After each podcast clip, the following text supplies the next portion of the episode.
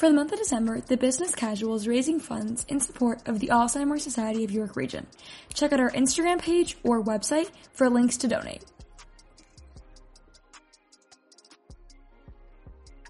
Hello and welcome back to the Business Casual. My name is Stacy. If you're new here, welcome. Today on the show, I'm joined by Andrea Ubell, the Director of Programs and Client Services from the Alzheimer's Society of York Region. Andrea has a master's degree in social work from Wilfrid Laurier University, a Bachelor of Arts from Carleton, and a postgraduate certificate in gerontology and human service management from the University of Toronto. Since 1992, Andrea Ubell has been the Director of Programs and Client Services at the Alzheimer's Society of York Region. She is responsible for the delivery of caregiver support and education programs, as well as the Day Center program. Each year, this agency provides support to approximately 2,000 families per year. This Christmas season, the Business Casual is thrilled to be raising funds in support of the Alzheimer's Society of York Region and welcomes Andrea to the show. Hi, Andrea. How are you today? Hi, Stacy. I'm well. Thank you. Thank you so much for joining us. I'm excited to hear more about your role with the Alzheimer's Society. Definitely bring some awareness to Alzheimer's and dementia and let those in the community know the amazing work that you and your organization are doing. Thank you for inviting us and for thinking about us and remembering those people living with Alzheimer's. Definitely. To start, we're going to ask you five rapid fire questions to get to know you a little bit better. And since it is the month of December and we are in the holiday Christmas season, we want to bring some holiday joy to our listeners by asking you all holiday themed questions. So to start, what is your favorite holiday or Christmas tradition? Oh, our family has a tradition that on Boxing Day, we, we used to go out shopping. But um, when I was about my late teens, so it's a long time ago, we started having movie marathons. First, we'd go out to the theaters and watch like six movies in a day. So literally, we would go from movie to movie to movie.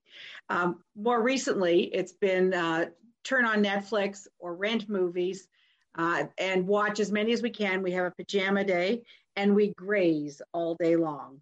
So it's a great, relaxing family day. I don't perfect think we'll be doing it this year, though. Maybe through Zoom. There's a Netflix Party is a great application you can use, and you can all watch it together. What is your favorite movie marathon that you guys have watched? Oh, um, well, I, have got a lot, but I, specific for Christmas movies, there's uh, that I watch every single year. I always watch um, "It's a Wonderful Life," the not the remake, the original one with Jimmy Stewart from 1946, and I always watch White Christmas um, which was I think 1942. It was a Bob. It was a Irving Berlin. It was a musical. My favorite song is in there about sisters. I have a sister, so we always sing that song together, and that is an amazingly wonderful movie. And then uh, more recently, always watch Love Actually. Usually watch that a couple of times. And one of my favorite, favorite, favorite, favorite, favorite is a, one called Last Holiday with Queen Latifah. If you haven't seen it, have if it. you like schmaltzy sort of romantic Christmas movies, that you know, it, it uh, involves someone being told they're going to die, and this is her last Christmas or her last holiday. It's magical. I love it definitely pulls on your heartstrings. We always have the uh, Hallmark Christmas Channel movies. They're just always in the background in my in my house because they're so heartwarming and everything is always so perfect in the movies and the snow falls at the perfect time and all that. It's the perfect rom com for this time of the year. Uh, mm. moving to the next question, what is your least favorite side dish at Christmas? Mincemeat. Oh, that I don't like that either. Uh, okay, next question is I'm really curious. This definitely because it was just recently Black Friday. So, what type of holiday shopper are you? Do you shop on Black Friday? Are you a last minute? Do you wait till Christmas Eve?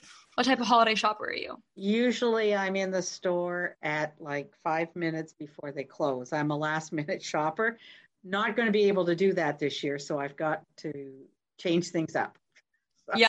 Now you have online. It should be a little bit easier. You can still do the last minute shopping it'll the shipping services are so fast nowadays you can definitely get things next day. Uh, and last but not least if you were santa claus what type of cookie would you want to be left out for you on christmas eve? Hmm. i would want to have a really good chocolate chip cookie that you know has the right amount of chocolate maybe some nuts in it pecan or walnuts and it's got to be gooey.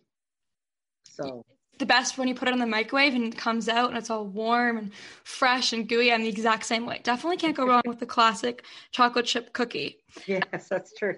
I'm glad we were able to. I feel so in the holiday spirit. I feel like I need some hot cocoa with the candy cane.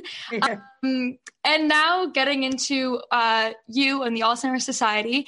Uh, to begin, we want to start by doing more of an educational aspect on what Alzheimer's is, mm-hmm. what dementia is. There's still not a lot of awareness, and a lot of people who may recognize hearing Alzheimer's or dementia are not really sure what the disease is, how it works, and why it's so unique from others. Maybe you can give us some insight on that. Okay, sure. Um, you know, Alzheimer's disease and, and dementia are often words that are used interchangeably.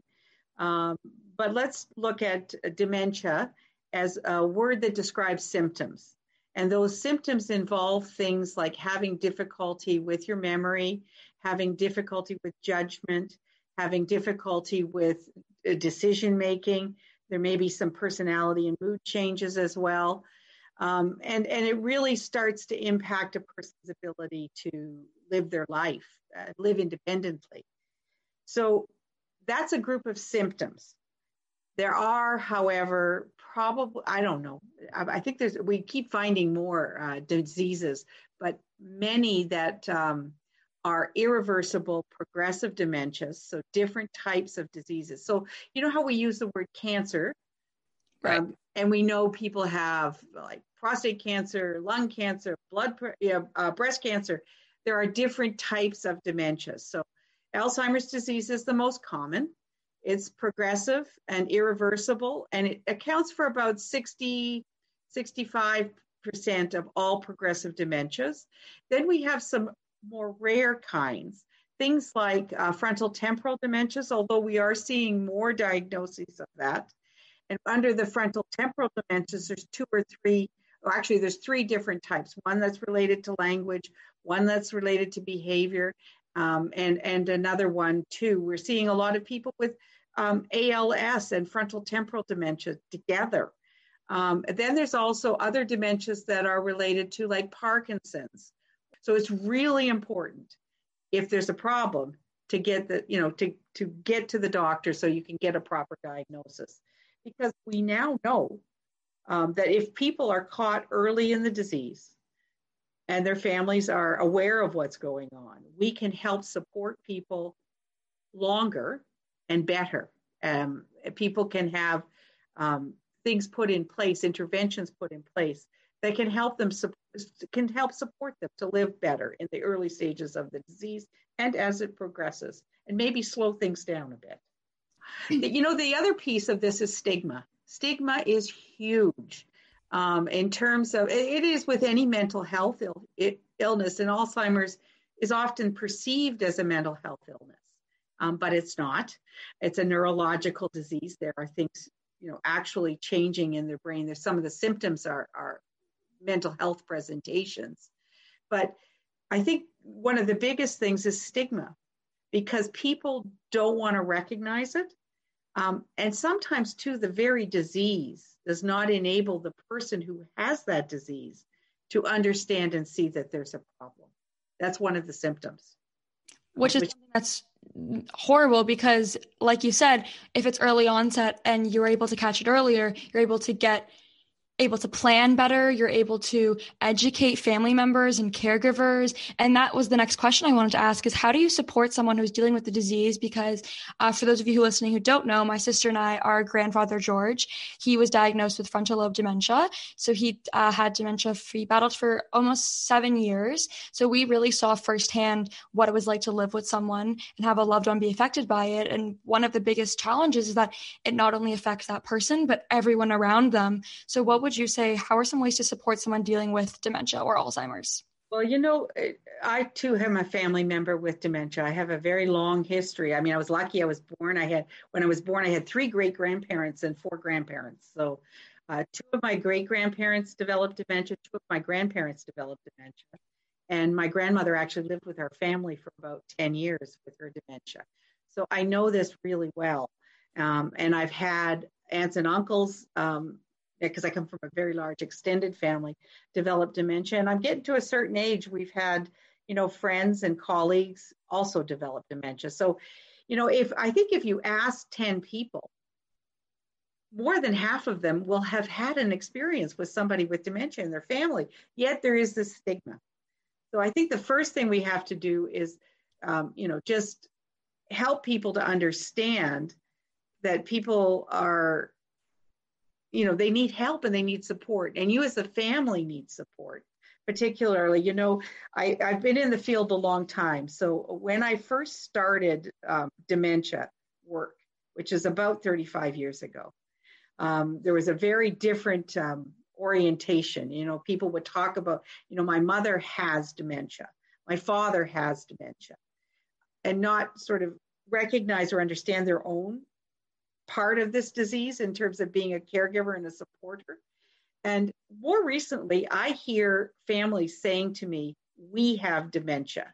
You know, my mom might have the disease and have the diagnosis, but it's affecting all of us and it really does affect everyone. You know, I I often think of um, when you throw a pebble into a, a body of water, how the ripples go out, and and research sort of shows that one in a one person diagnosed will affect probably 11 to 13 other intimate family and friends and neighbors directly. You know, a really big piece of this is education and helping families to understand what the disease is and that people are not doing things just to drive you crazy because it does seem that way sometimes and to provide them with support and helping them to look after themselves because if they look after themselves they can look after their family member um, you know our social worker team is and our caregiver support team very active with families like you said we, we support over 2000 families a year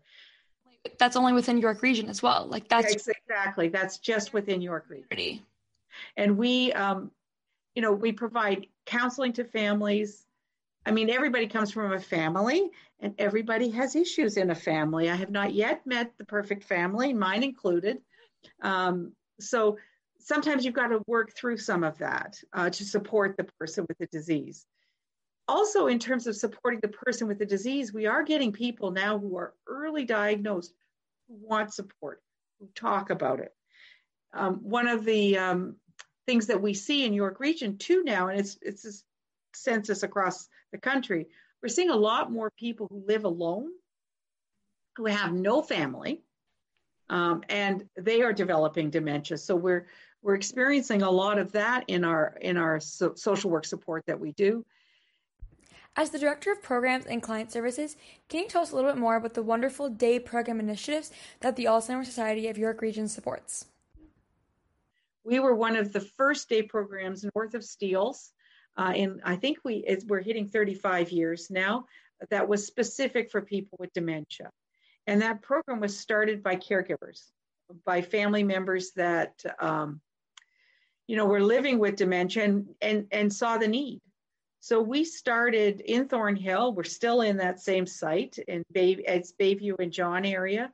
And uh, we've grown now to three different day programs. We're six days a week, no, seven days a week, sorry. And we offer service from 7 a.m. to 6 p.m.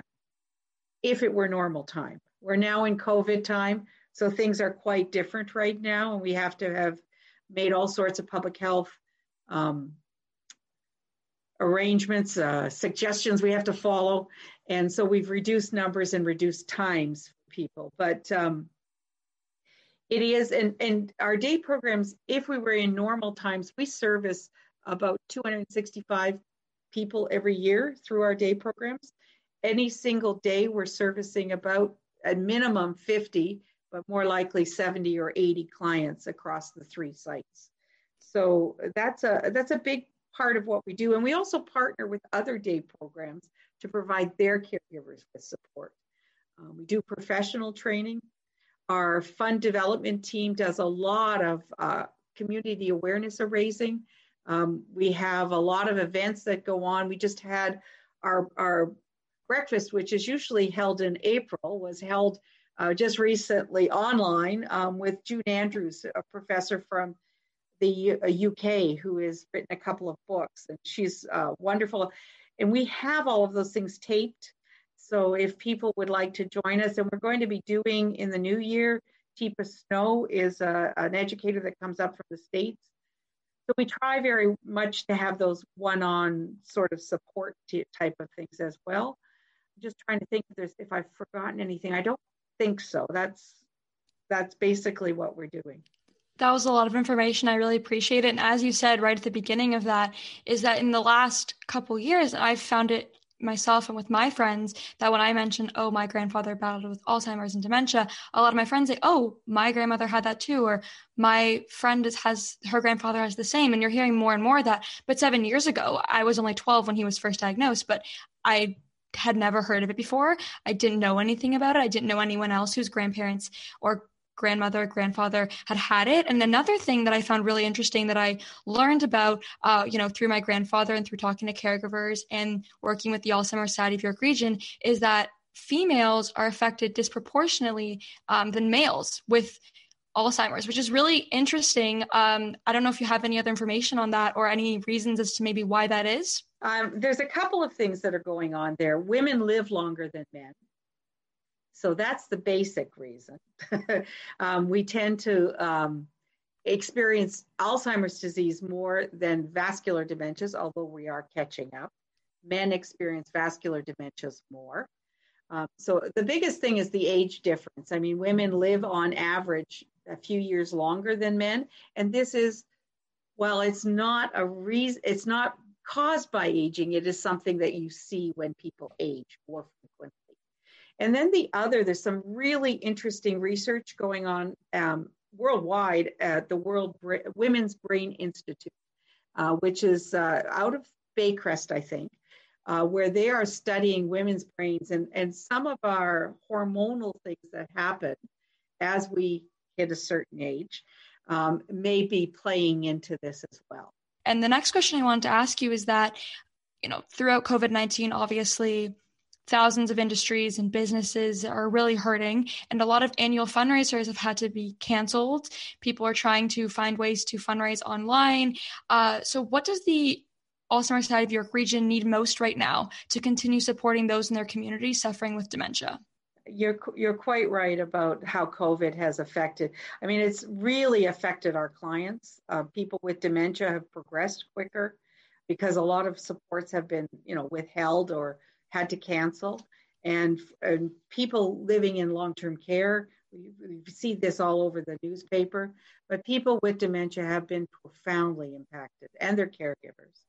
And also the charities that try to support these people. So um, we have an annual walk that usually happens in May or June, and we usually do it in two sites um, outside. It's a lovely day. It's a great day. I love the walks. Um, we usually do it up at the Briars in Georgina, which is beautiful, or in Richmond Hill at the Richmond Green. Um, great days. We couldn't do that this year. So we went online um, where we usually raise about $100,000. I think, I don't know the exact numbers, but we were down significantly 20, 30, 40%. And I think that's across the board with any charities. Um, we also had had a, um, we used to have some golf tournaments Again, those were canceled. Um, we are relying right now on a lot of um, individuals coming forward and doing social media fundraising, which has been amazing. Um, and we usually do in the fall something like a, co- a coffee break, uh, which was another awareness raising venture that the uh, fund development team spearheaded.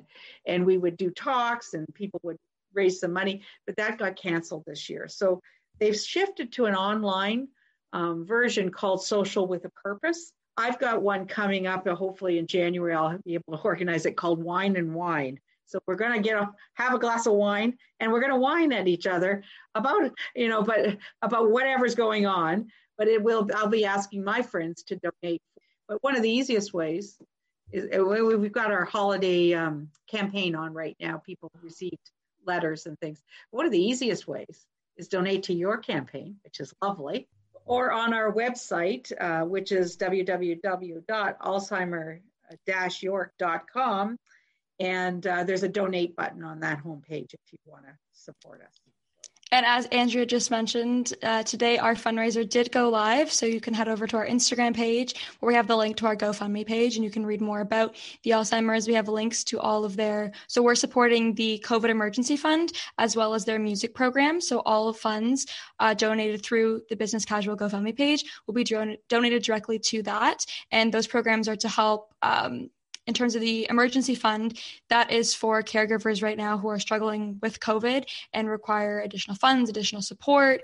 And then the music program is um, so the Alzheimer's Society every $200 is able to donate a iPod filled with curated playlists that are meant to help with uh, dementia and with memory um, and brain functionality. I hope I'm on the right track with this. Brain, the music program and project is an amazing program. Um, uh, the there is a lot of research on how music really stimulates and calms because as the disease progresses, sometimes that agitation and anxiety becomes an issue for people. And um, music has an amazing way of waking up the brain in certain ways and connecting to people. Um, I remember as my grandmother progressed in her disease, and she was pretty much nonverbal for about the last eight years of her life.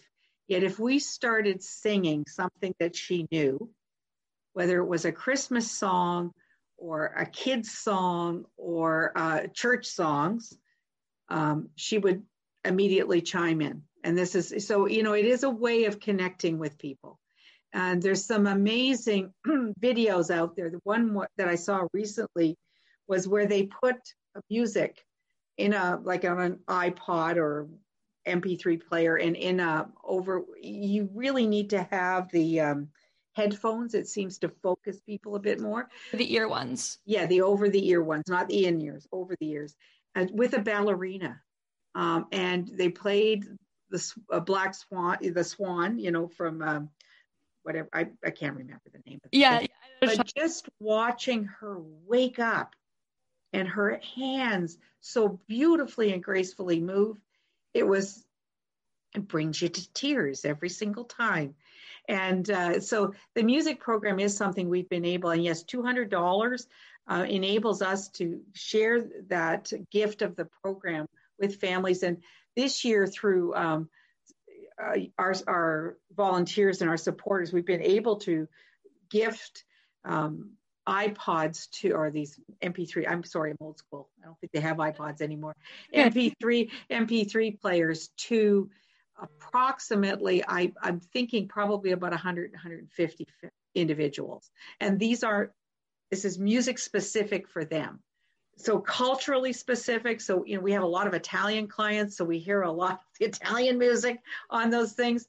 Um, one of my clients who i've had him as a, a, pleasure of getting to know him and his family he's been with us at our day program about 15 years now. So he has a, a very rare type of dementia. And he's a young guy. He's a couple years older than me. I think he might be 67 now 68 now. But what's blaring out of his ears?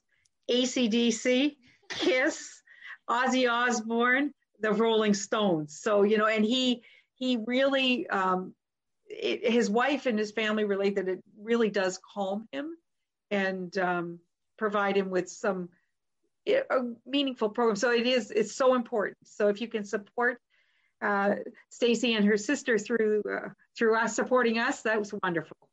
Yes, and we'll definitely have the links to everything if you head over to our Instagram page, and you can find links to donate as well on our website. And from there, you can also check out uh, website. They have a lot more resources. Uh, like Andrea's mentioned, videos, educational aspects, and then a lot of their we're, we're in person, but now online support systems as well. And one of the last questions I wanted to ask you, Andrea, is what is your favorite part about working at the Alzheimer's Society of York Region? You've obviously been with them for quite a while now and have the ability to interact with so many of those in the community. So, what's your favorite part about it?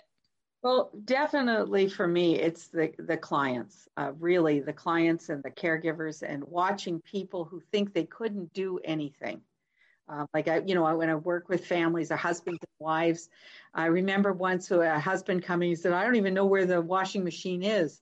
I've never cooked a meal in my life. My wife can't do those things now. I got to learn those things." So seeing him with that mastery of being able to do them, he said, "You know what? I'm a better cook than she ever was." Um, or a lady that I, I remember who was like in her 80s, she's never pumped gas in her life, and yet she she now had to do those those little things. Those are little things that really um, gives people, you know, people realizing, oh, I can do this. Or watching people who may have had a very challenging relationship with their parents mend those. relationships in terms of just getting to the point of accepting. But this is, I don't want to sound all Pollyanna because this is a very difficult, challenging disease. And you're watching someone you love and care about uh, disappear in front of your eyes. Um, they're dying. This is a fatal illness, and we have to recognize that that we can make things better in the moment, but people are moving closer and closer to their end uh, and trying to support them well. Um, the other piece over the years, because I've been there such a long time, that has been helpful for me is watching uh, people come into the beginning of their careers and the staff we've had who've passed through our door, terrific people, you know, and watching people at the beginning of their careers sort of blossom and grow and offering them that mentorship um, has been, those are the two things that I think I, uh, value the most about the job I do and why I like doing it still. No, that's that's awesome, and one of the most important aspects of the business casual is really fostering mentorship. So I love that that's one of the reasons you like working there so much. Uh, we always try and promote mentorship, and um, you know, with that, one of the questions we always ask here in the business casual is, what piece of advice would you want to give listeners with that you wish you knew when you started your career or that you've been given throughout your career that really resonates with you? Mm-hmm.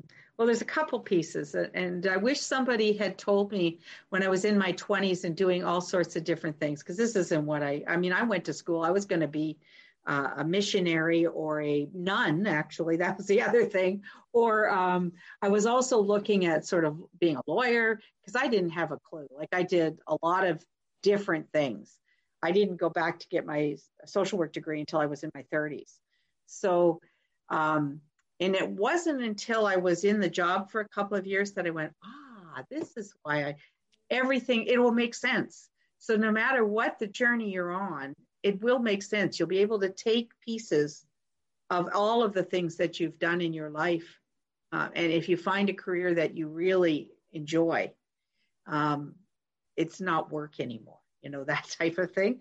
And, and really, uh, my, uh, our former CEO or director who hired me back in 92, who was one of these ladies who started social services um, in and specifically in York Region. She really crafted um, the Alzheimer's Society of York Region and how we you know, operate really.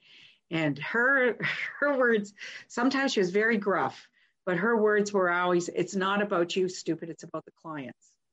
And and it's always about the clients. And uh, so I think you know it'll it'll always make sense. Eventually it may not in the moment and that it's always for us it's always about the clients. That's beautiful and i think that kind of ties in everything we've talked about today. And you know that first piece of advice you gave that no matter the journey it's all going to make sense. I think as students right now i'm feeling it. It's everything's very confusing. We're living in unprecedented times, studying online, not with friends, not with family, and that goes for anyone. That this is just one step of the journey. So thank you so much, Andrea, for joining us on the show today. And as we've already mentioned, you can head over to our Instagram page to find our GoFundMe page and support the Alzheimer's Society of York Region and all of their initiatives. We thank you so much for being here with us. Stay safe and thank you again. Thank you. Thanks for tuning in. Make sure you subscribe, leave a review, and check us out on Instagram at business.casual.podcast.